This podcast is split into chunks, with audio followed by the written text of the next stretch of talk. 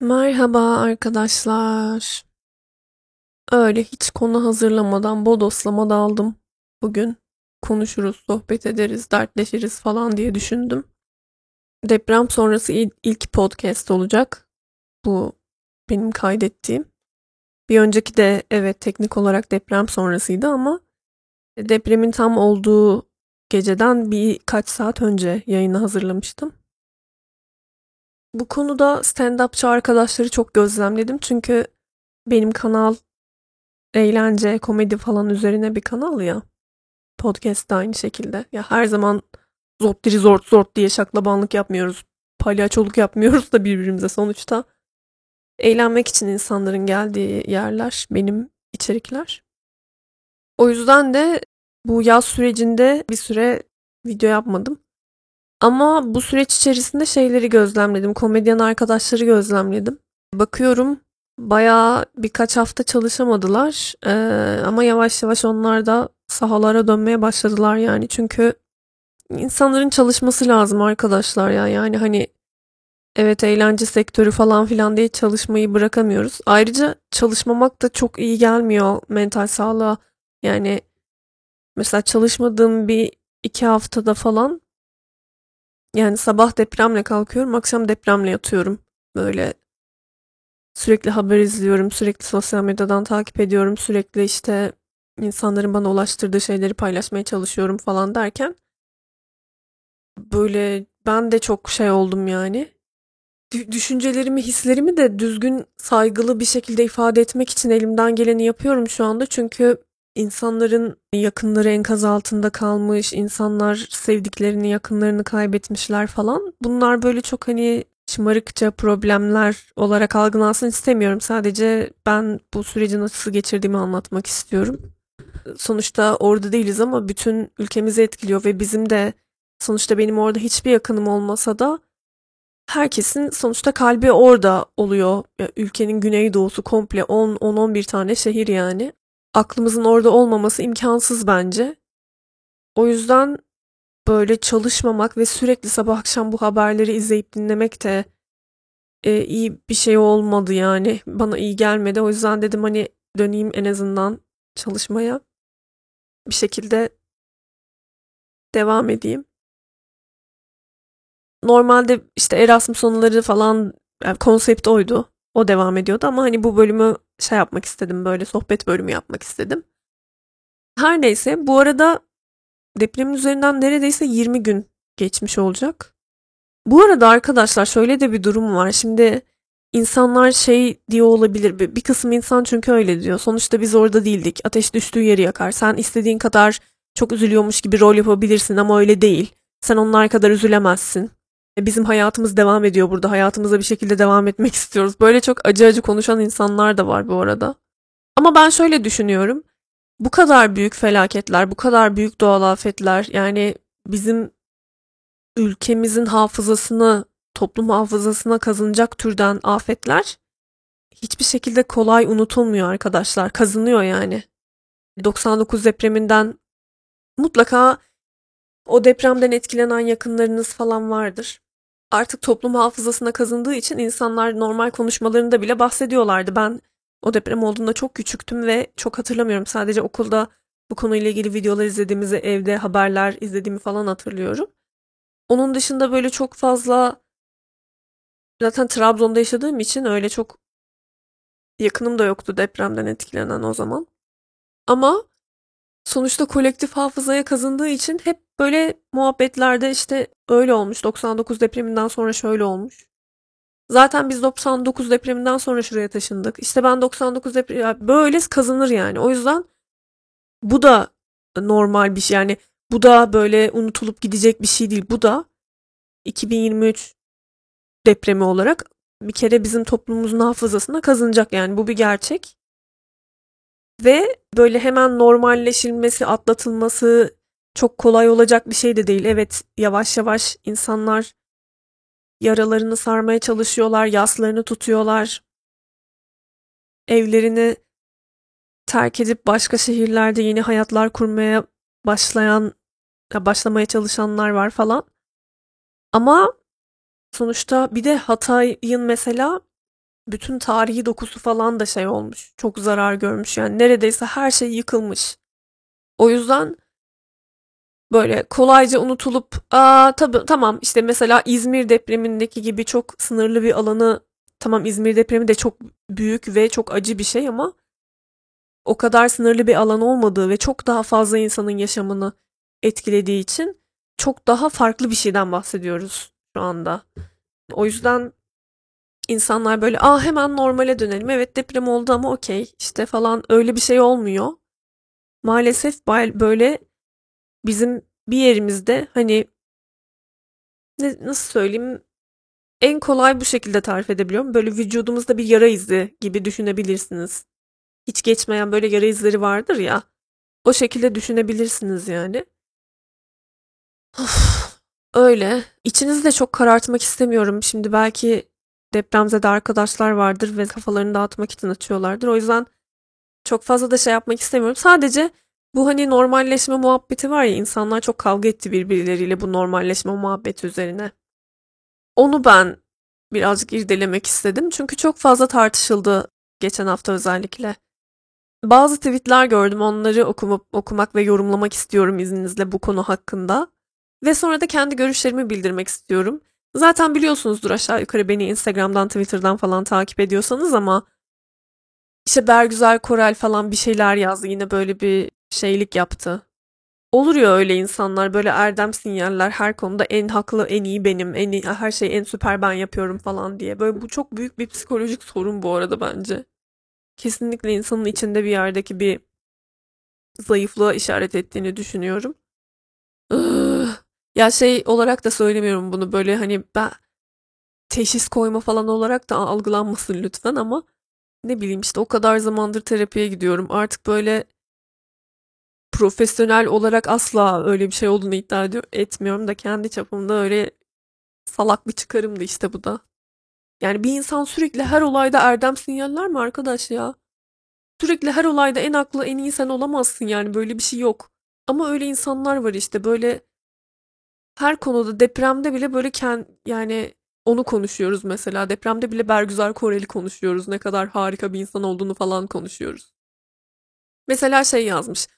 Yırttınız kendinizi normalde normal diye. Süslü püslü kelimelerle uzun uzun yok o haklı, sen de haklısıncılar. Komşunun evinden cenaze çıktığında televizyon açılmayan evlerde büyüdük. Yedisi, kırkı, elli ikisinde dualar okuttuk, anılarını yad ettik. Yok onun acı ifade şekli başkaymış da bilmem ne. Herkese anlayış gösterecekmişiz de kılıf uydurmayın sahte hüznünüze. Kendi hayatınızda ne yaparsanız yapın bize ne. Ama durun ya durun. Evinde iki hafta önce sıcak kahvesini içen evini kaybetmiş biri kahve story'nizi görse üzülmez mi en basitinden ya? Ya siktir git ya var ya Allah aşkına gerçekten. Yani kahve storiesi atmamak mı mesele yani? Tamam atmıyoruz kahve storiesi. Mutlu oldun mu? Evet herkesin acı ifade şekli başka. Herkesin yaz tutuş şekli başka. Ailesini kaybeden birini takip ediyorum mesela depremde.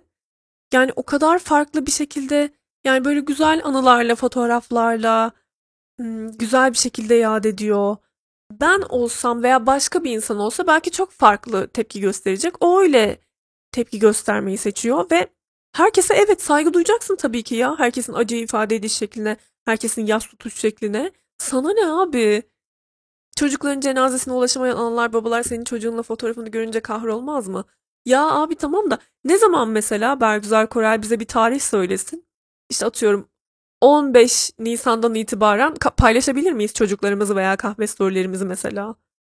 Ailesini kaybetmiş onca insan ne hisseder? Ya emin ol onlar ailesini kaybeden insanların derdi aa story paylaştı çocuğunu ailesini koydu ben ailemi kaybettim ama o ailesini koydu ıı falan olmuyor yani. Bunları sadece senin gibi manyaklar düşünüyor.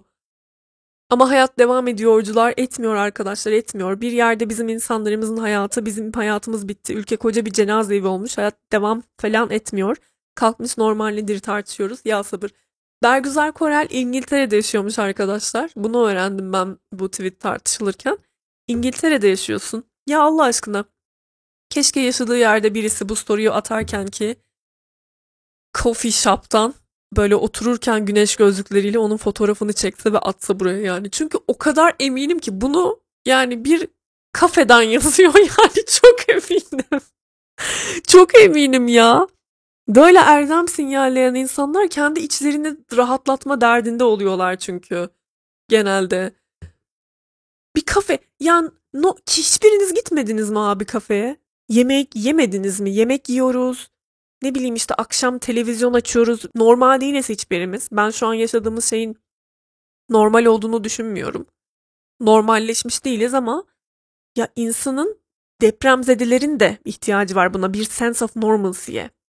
Bilmiyorum böyle ağlasınlar mı sürekli çadırda onu mu bekliyor mesela? Tabii ki herkes ne kadar normal olabiliyorsa o kadar ya çünkü insan sürekli acı çekebilen, sürekli işkence, böyle aylarca, yıllarca bu hisleri yaşayabilen bir varlık değil zaten. O yüzden yani sen karışma. İnsanlar ne yapıyorsa yapsınlar. Böyle aptal aptal, ya çok cahilce gerçekten çok cahilce. Ya o zaman şey yapamazsın mesela bu evde akşama kadar oturacaksın üzgün üzgün Bergüzar Korel yani. Hiçbir şekilde şey yapamazsın. Sana bu yani madem böyle konuşuyorsun o zaman kendini de çok zor bir duruma sokuyor biliyor musunuz? Çok zor bir duruma sokuyor kendini de. E ne zaman yani doğrusu nedir? Doğru tarih nedir? Mesela diyelim bir tarih geldi ve o tarihte çocuğunu paylaşma şeyini gösterdi. Birisi diyebilir ona sen işte çocuklarınızı paylaşmayın dedin şimdi paylaşıyorsun ne ayak falan diyebilir. Öyle aptalca bir duruma sokuyor ki kendini. Okey aktivizm yapıyor sonuçta hiçbir şey yapmamayı da seçebilir. Storylerinden böyle bir şeyler paylaşıp insanlara yardım etmeye çalışıyor falan. Tamam okey çok teşekkürler gerçekten harika bir şey yapıyor. Ama o söylediği şey çok ayıp bence. Gerçekten çok ayıp yani o so- işte acı, e, normalleşme falan. Ya ahkam kesme ya.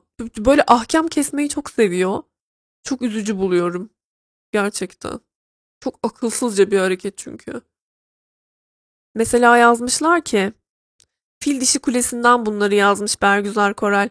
Kusura bakma herkes seninle aynı olağanüstü standarda sahip değil ve normalleşme denen şey insanların bu korkunç deprem dışında iletişim kurabilme çabası yalnızca. Bana göre de bölüm başı 1 milyon kazanan birinin eşiyle beraber ancak 400 bin TL bağış yapabilmiş olması epey komik fakat kimseyi tek bir hareketiyle yakalamak, yargılamak, linç etmenin doğru olmadığını düşünen taraftayım demiş. Doğu Güvercin, Doğukan Güvercin diye bir Twitter kullanıcısı. Bence çok da haklı bu arada. Ben de çok what dedim yani o bağışı görünce. Çünkü mesela yayıncı arkadaşlarım bile inanılmaz paralar topladılar. Ve yani inanılmaz bir zenginlik. Yani bir, bir mesela o 400 bin lira ne biliyor musunuz? Mesela dolara çevirdiğinizde 400 bin lira 21 bin dolar oluyor.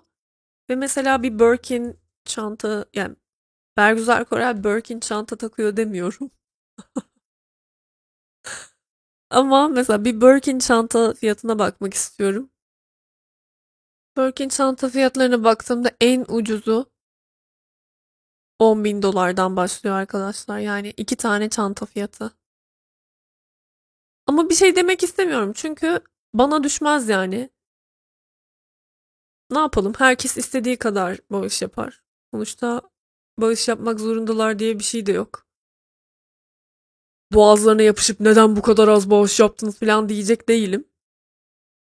Ama ya burada konu şey mesela kimsenin bu süreçte ki hareketlerini, davranışlarını yargılamamak. İçinden düşünebilirsin. Mesela bak ben bak 6 Şubat'ta aynı hafta içerisinde bir 4-5 gün falan geçti tamam mı? Hemen başladı millet böyle close friends'ten bazı e, kişiler baya böyle alakasız Zortingen story'ler atmaya başladılar mesela hani. Sonra normalleşmeliyiz, normal ol. Çayını içeceksin, güleceksin tabii ki. Beşinci gün arkadaşlar böyle pembeli bir post vardı. Herkes onu yani bir kısım insan onu yani böyle normalleşmek için götünü yırtmak isteyen bir kısım insan onu paylaştı böyle. Normalleşmeliyiz. Çayını kahveni içeceksin, psikolojini iyi tutacaksın, wellness, normal ol, normal ee, falan. Bu da bana çok garip geldi. Ama şey dedim yani hani öyle yaşamak istiyorsa normal yaşam yani normalleşeceğini düşünüp normal bir şekilde yaşayacağını inanıyorsa normalleşsin abi bana ne çok da sikimde. Ama böyle gerçekten böyle normalleşeyim diye kuduran bir tayfa vardı evet. Tamam mı? Bunu reddedemem ama dediğim gibi hani ben kimseyi yargılamıyorum bu süreçte. İsteyen istediğini yapsın abi. Kimseye şey demiyorum. Sen bu kadar normalleştin, sen şöylesin, sen normalleşemedin bu kadar, sen böylesin falan diye insanları yargılamak istemiyorum yani. Beni gerçekten ilgilendirmiyor. Bu yaşadığımız şey hiç normal bir şey değil çünkü. O yüzden insanlar ya böyle birbirimize tak takmayı falan bırakmalıyız bence bu konularda. Şöyle eleştiriler oldu. Mesela biri şey yazmış. Normalleşme kavramını deprem bölgesindeki hayat için kullanıyorduk eskiden. İşte fırının, gazete, bayinin, eczanenin açılması, insanların başka bir şeyle meşgul olabilmesi anlamında bir tutunma adımı. Konu deprem bölgesinde olmayanlar değil yani. Buna çok katılıyorum. Normalleşme konuşulacaksa deprem bölgesindeki insanlar normalleşmeli. Mesela bir tane kadın vardı hiç aklımdan çıkmıyor. Retweetledim belki görmüşsünüzdür. Diyor ki 11 gündür enkaz başında çocuklarımı bekliyorum. Yolun bir başına koşuyorum. Bir sonuna koşuyorum ki bir tane vinç bul bulayım da çocuklarımı çıkarabilsinler diye. Yani şey diyor kadın. Çocuklarımı çıkarsınlar ben de başka insanlara yakınlarıma yardım etmeye gideyim. Bu ne demek biliyor musunuz? O kadar acı bir şey ki yani inanılmaz üzüldüm. Arafta kalmış yani kadın. Hani birinci gün, ikinci gün, üçüncü gün ümidi varmış ama on birinci gün ve artık yaşadıklarını düşünmüyor belli ki. Ama diyor ki bari cenazelerini verin bana ve devam edebileyim yani hayatıma. Çünkü orada sıkışmış o arafta. O beni çok etkiledi. Yani bu sadece bir hikaye. Kim bilir neler yaşanıyor.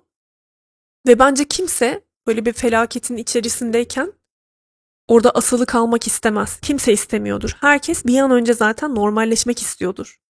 Normale kafayı yemeyeceği bir yaşam biçimine dönmek istiyordur zaten. Mesela evlere giriliyor yavaş yavaş. Evlerden eşyalar alınıyor. Anlatabiliyor muyum? Mesela konteyner evler, çadırlar falan bunlar da bir normalleşmenin bir adımı. Oradaki insanların zaten normalleşmesi lazım.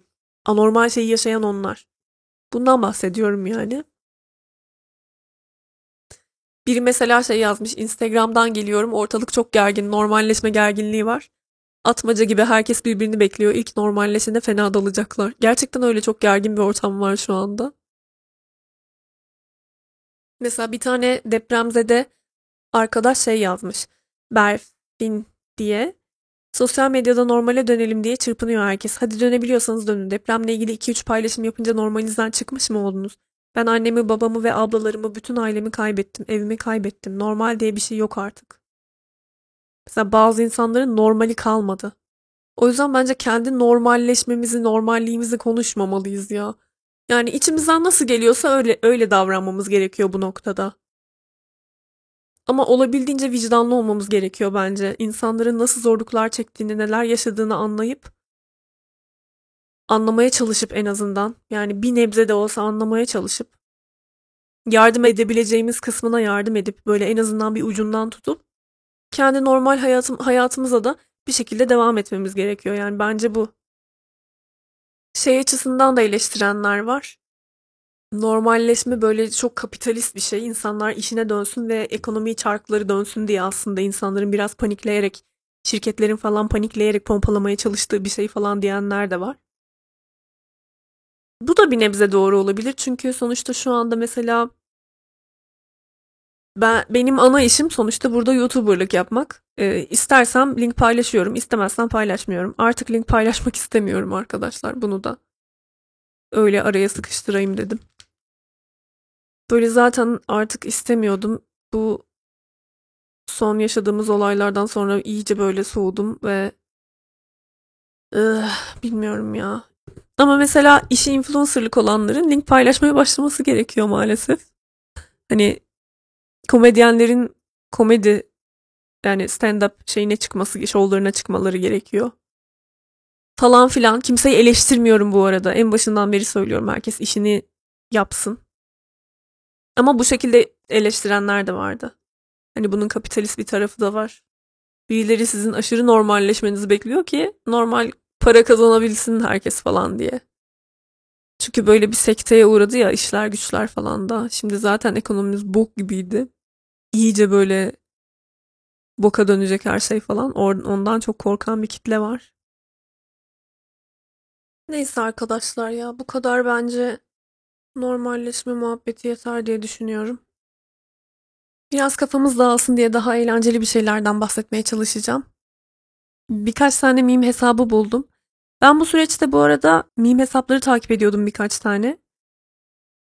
Depremin ilk günlerinden sonra hani ilk haftadan sonra falan böyle bir gün çok şey oldum tamam mı? Haber dinliyordum. Sürekli oradan canlı yayınlar falan izleyip dinliyordum. Çok böyle içim sıkıştı böyle kalbim çok sıkıştı. Dedim böyle birazcık e, çünkü ben böyle durumlarda hep içgüdüm şey oluyor. Komik şeylere kendimi maruz bırakmak, komik içerikler falan. Şeye girdim. Benim bir tane meme hesabım var. Oraya böyle komik bulduğum şeyleri ekran görüntüsü alıyorum ve oraya atıyorum. Arşiv oluşturuyorum orada. Çok komik şeyleri çünkü telefonda tutmak istemiyorum. Çünkü telefon aşırı yer kaplıyor telefonda böyle şeyler. Öyle bir arşiv oluşturmuştum kendi çapımda. Ama sonra baktım çok sevildi. Ben böyle arada sırada Instagram'da diyordum ki ben burada işte kendi espri benim mizah anlayışıma uygun mimler paylaşıyorum isteyen gelebilir falan diye. Çok küçük bir sayfaydı böyle çok rafine bir yerde ama bir son birkaç gönderimden sonra bayağı 8000'e yaklaştı şu anda. Meme hesabım diye yazılıyor. Orada eski gönderileri bakmaya başladım böyle birazcık gül, yani gülmek için içim şey olsun diye. Ve çok işe yaradı.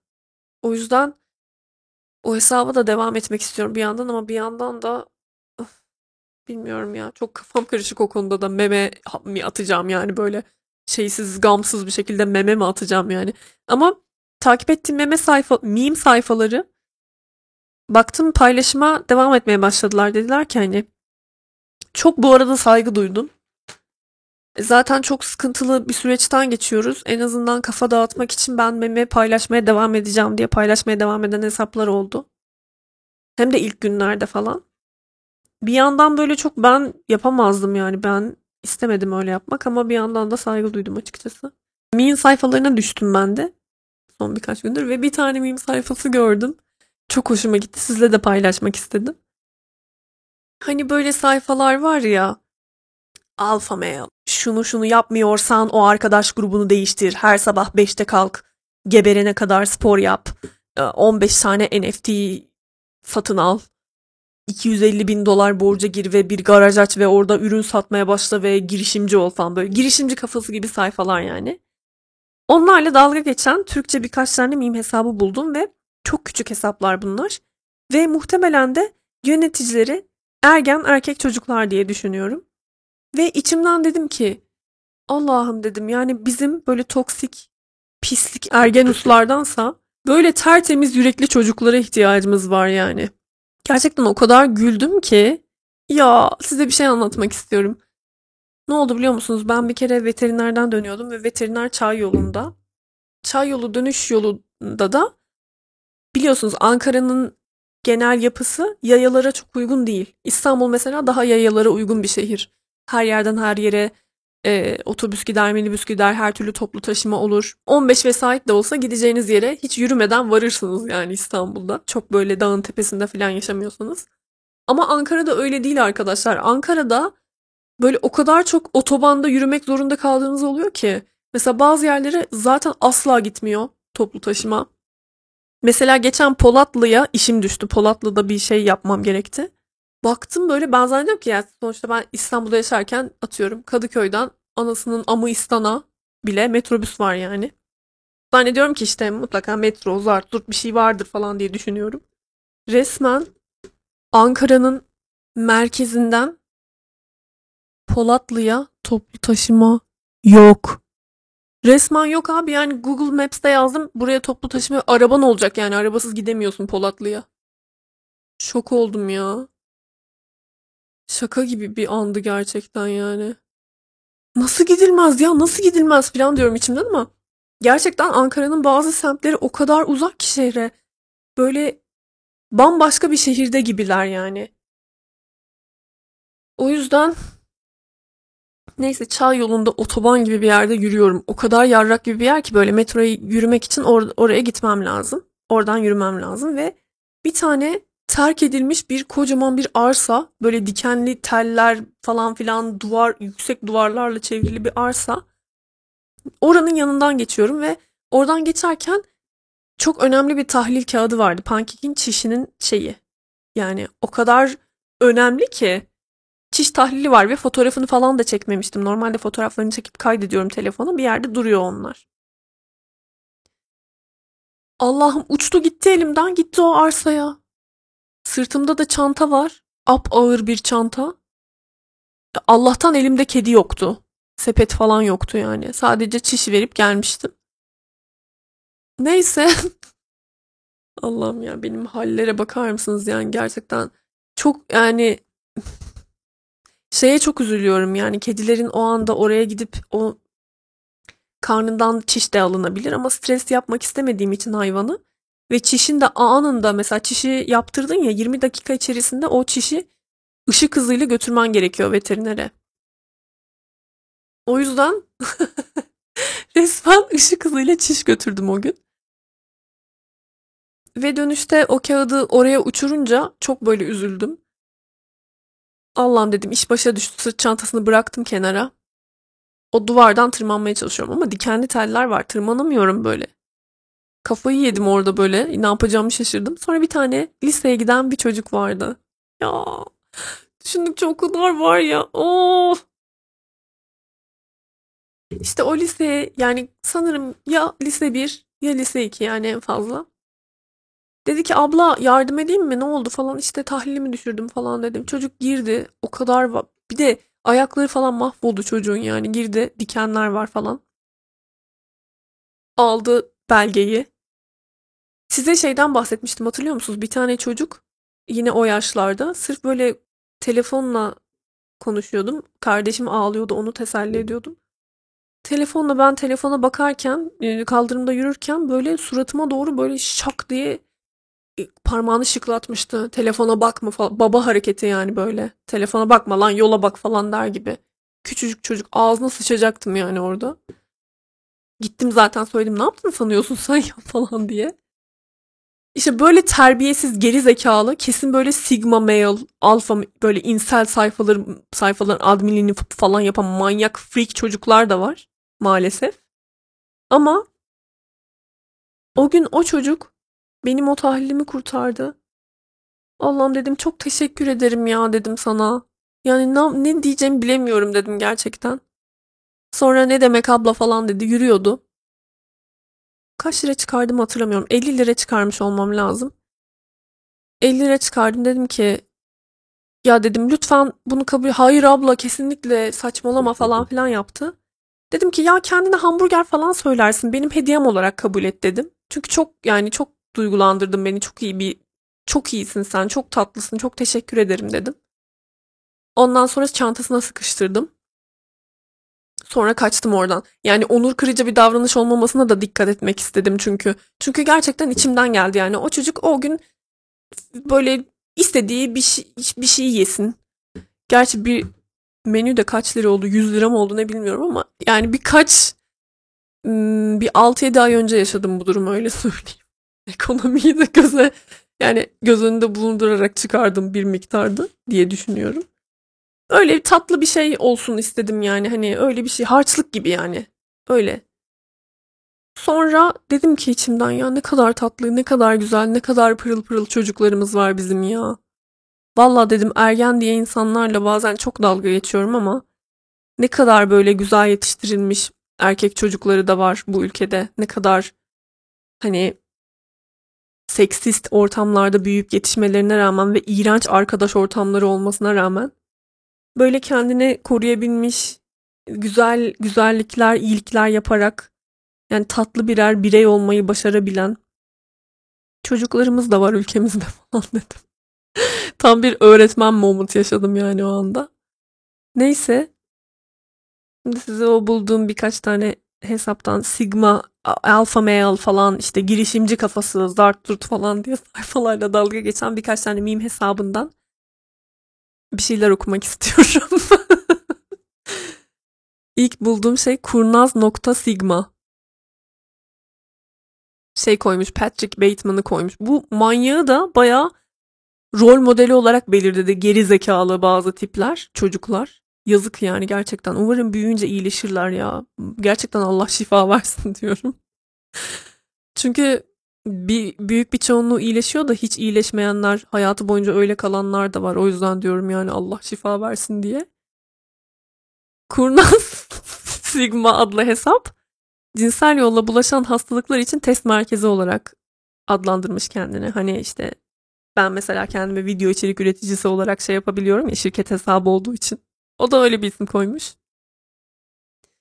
Yazılanlar mizah değildir diye de bir not düşmüş. Kurnaz Sigma'nın günlük rutini. Şöyle de bir müzik koymuş. Bu arada bazen bana böyle saçma sapan tipler videolar atıyorlar tamam mı? Jordan Peterson, Andrew Tate'in falan Instagram'daki videolarına. Bak işte erkekler ne kadar ezi- eziliyor, kadınlar çok haksız falan diye izleyip aa ya gerçekten öyleymiş ya. Kadınlar orospu çocuğuymuş ve erkekler süpermiş falan deme diye tepki vermemi bekliyorlar herhalde. Bu videolarda böyle ya şey şöyle bir müzik oluyor.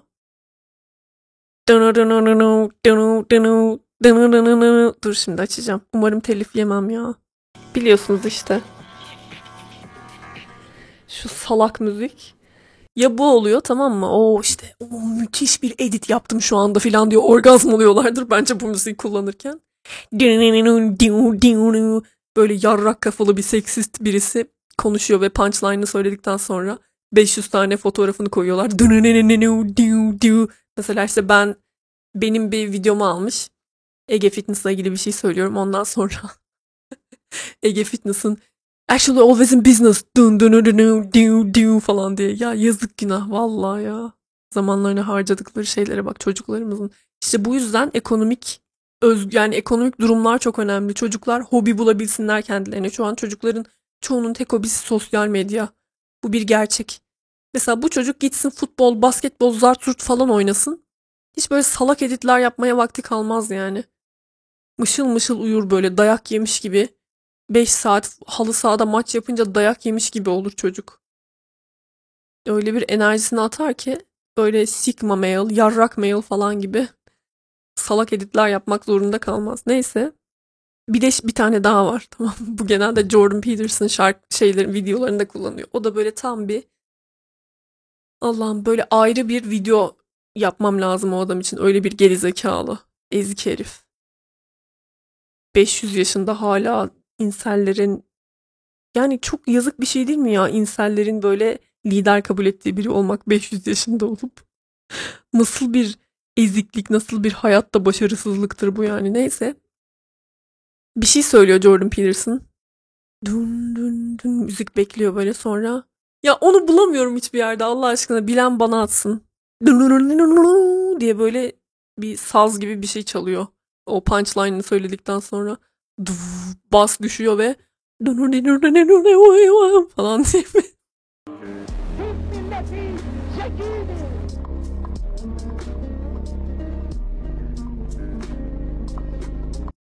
Allah'ım ya kafayı yiyeceğim cringe'den. Aşırı cringe videolar yani. Neyse. Kurnaz Sigma'nın günlük rutini. 4 kalk kalkış. 4.30 kahvaltı, 5 soğuk duş, 5.40 porno, 6 yüz bakım rutini, 7 devasa bacak antrenmanı, 9 4.5 litre çeşme suyu tüketimi, 9.5 ara öğün, 10 kardiyo, 12 finans danışmanı ile görüşme, 13 şirket toplantısı, 15-30 sırt günü, 17 ara öğün, 18 mistik porno tapınağı ziyareti, 20 gölge boksu, 20 on soğuk duş, 21 yeni yatırım fikirleri, yemek yemiyor.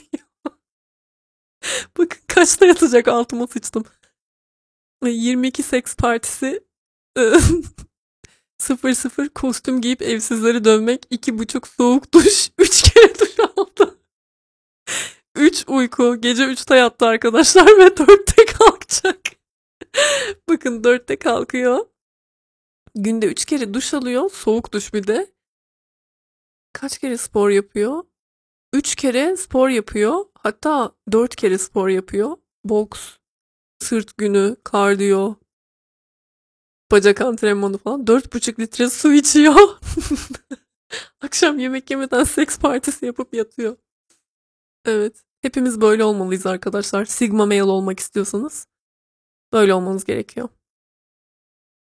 Biri yazmış ki Günde 4 saat gölge boksu yapmıyor, 6 saat porno izlemiyorsun ve fakirlikten şikayet ediyorsun. Kusura bakma beta, fakirliğe mahkumsun.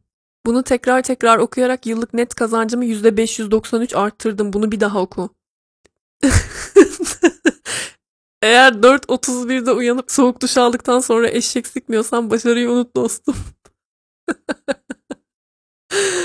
Hocam 5.40'daki etkinlik porno demek istiyor herhalde. 18'e kadar sürdü sorun olur mu? Günlük porno öğünümü artırdım ve nadir balığa yatırım yapmak için çocuklarımı sattım. Artık multimilyonerim. Onlar bunu bilmenizi istemiyorlar. Evet, başka bir videoya geçelim.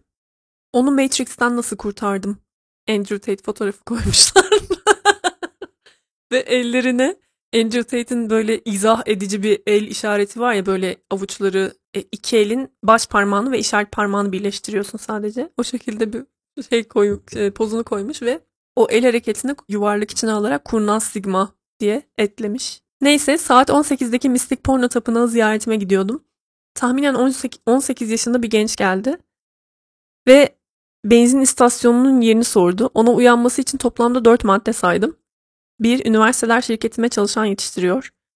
2. Hala 9 yat sahibisin. 3. Hayatın boyunca bir zindan goriliyle dövüşmedin. 4. Maçta kullanılmış top ticareti fikrini halen denemedin.